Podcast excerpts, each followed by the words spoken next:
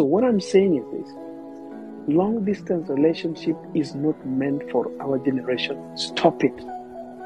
If you have to travel, travel with your man. Okay, thank you so much. Shortcast Club.